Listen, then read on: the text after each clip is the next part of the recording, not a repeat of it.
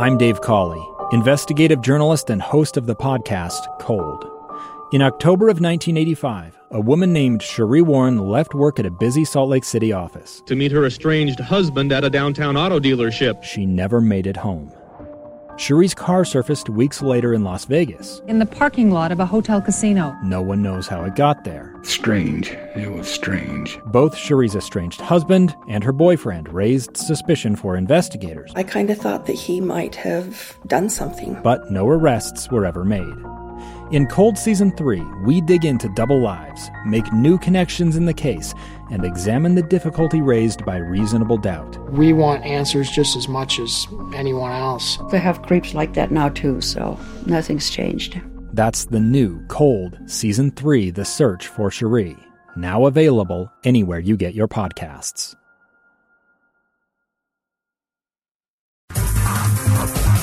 Can you can you picture Roger Stone? He may be the most interesting looking per I know it's a shallow thing to say, but he, Roger Stone may be the most interesting looking person in politics in the last like 50 years. I on a few occasions have had the opportunity, I guess might be the word, uh, to, to interact with him face to face. I met him for the first time back in, oh shoot, it was probably uh, 2012 during one of the political conventions, likely the GOP convention down in Tampa. And then I saw him again more recently, about four years ago in Cleveland, Ohio, as he was granting media interviews on the eve of the Republican nominating convention, where President Trump officially accepted the nomination of the Republican Party. In- interesting guy, interesting look about him, interesting style. All of that is very distinctive. Uh, and I'll set that aside though for now. Because what I want to talk to you about is the announcement which came late Friday from the president, President Trump, that the 40 month prison sentence which uh, Roger Stone was facing would be commuted. 99% if you know what that means, but for the 1%, uh, commuted means that he still will be a convicted felon, yet the prison sentence which he was facing uh, will not happen. He will not go to prison. So he will, uh, you know, retain the conviction, but he won't go to prison because of it. And that came about because uh, President Donald Trump has the authority to do it. One thing I'll say about the timing of this announcement, I've been in this business for a little while. I have either been a reporter or a producer, now a talk show host for a number of months. Uh, I have advised individuals on, uh, you know, making news known and how to best get the message communicated. And one of the tactics is if you need to communicate something, like you must, you, you need to check a box. You can't hide something or obscure it or ignore it.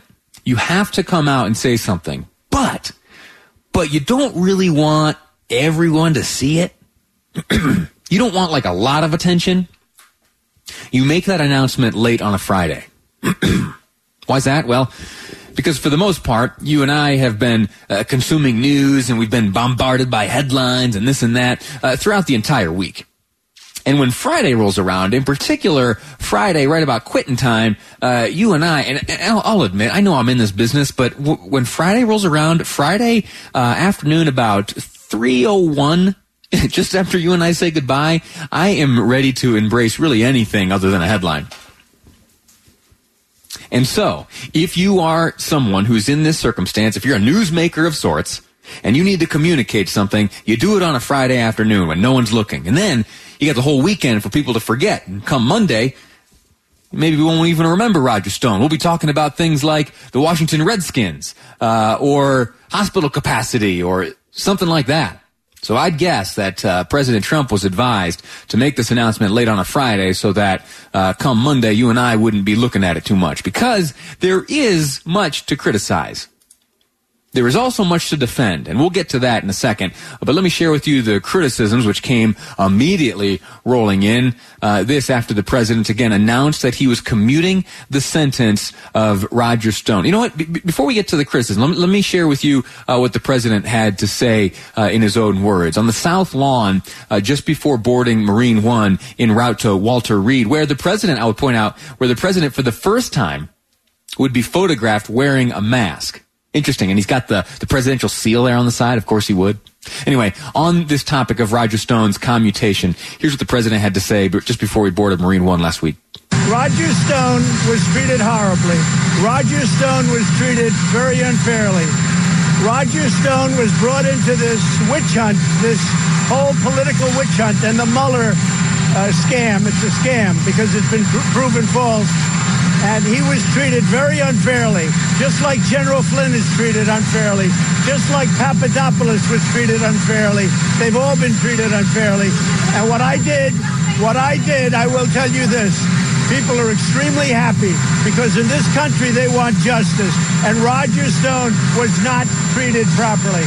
So I'm very happy with what I did whether or not he was treated properly, whether or not the investigation and the trial against him, whether or not that was fair, uh, that's a debate that you, would, you and I can have for uh, in another day. I would one point I would make known here is that the the jury foreman in that case interestingly enough, had uh, a long history of not being a big fan of the president, uh, and in fact had been very vocal and very public with those attitudes, and yet was still selected not only as a member of the jury but also as the foreperson of that jury. We'll set that aside. That's a debate uh, which happened, you know, long ago. So uh, that is an asked and answered issue.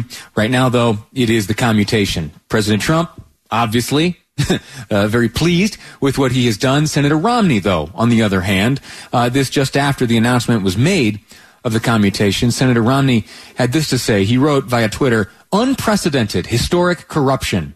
An American president commutes the sentence of a person convicted by a jury of lying to shield that very president it is true that those circumstances, at least to my historic mind, uh, is unprecedented. That that is a new circumstance. That uh, a president uh, commuting the sentence uh, of a person convicted by a jury of uh, lying to shield that very president.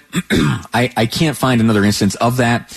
Um, you may be able to challenge that, and if if you can, please text in five seven five zero zero is the Utah Community Credit Union text line and I'll be uh, uh, I'll look in, into that. If you if you've got an instance where you've seen something like this before, let me know. Uh, there are other degrees though of what some could call excuse me, got something in my throat there. There are other instances of presidential commutations and pardons uh, which do make you kind of scratch your chin and say, uh, what, uh, what's exactly going on there? I have a few of them I'll share with you in a minute, but I want you to know, uh, what, uh, two things here. There is a statement from Nancy Pelosi, and then there was also a statement put out by, uh, the press office of the president as he issued the commutation. I'll share with you uh, Speaker Pelosi's response, and I'll share with you what the president's press office had to say. That's uh, Kayleigh McEnany. So Speaker Pelosi says President Trump's decision to commute the sentence of top campaign advisor Roger Stone, who could directly implicate him in criminal misconduct, is an act of staggering corruption. Congress will take action to present, prevent this type of brazen wrongdoing. That's fascinating. Keep a close eye on that promise or that assertion or whatever you want to call it, that statement if nothing else, by Speaker Pelosi. Congress will take action to prevent this type of brazen wrongdoing. Again, checking the Lee Lonsberry brain of history, which is not that complete, but as I have scrolled through that little file of facts, I do not remember, or I cannot recall from history class, any instance of Congress uh, trying to uh, change that power of the president. Speaker Pelosi's statement continues, legislation is needed to ensure that no president can pardon or commute the sentence of an individual who is engaged in a cover-up campaign to shield the president from criminal prosecution. Roger Stone's seven felonies, which include lying to Congress and witness tampering, uh, constitute grave crimes.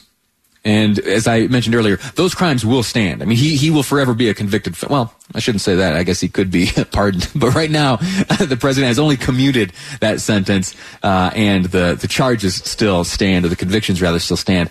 Uh, Pelosi continues, all who commit these illegal acts should be held accountable to the fullest extent of the law.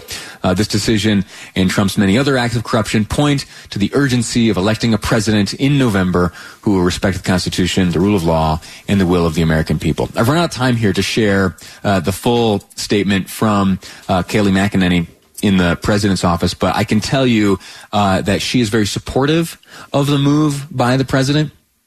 I can leave it at that sufficiently. And another thing I wanted to share with you too is you hear all these detractors using the word unprecedented, unprecedented, unprecedented. You and I have done this study before. There is a long list of pardons and commutations by presidents, both Republican and Democrat, that would just drop your jaw. I don't have time to go through this full list. You and I will on another day, though. I would remind you, uh, Bill Clinton. You know, Bill Clinton pardoned his own brother. Yeah, cocaine possession. Hey, he pardoned him. All right, bro, let's get out of there. Yeah, pardoned him. And there is an incredibly long list of uh, pardons and commutations and grantings of clemency, which would uh, really make you scratch your chin, which pale, uh, or which this commutation of the sentence of Roger Stone pales in comparison to.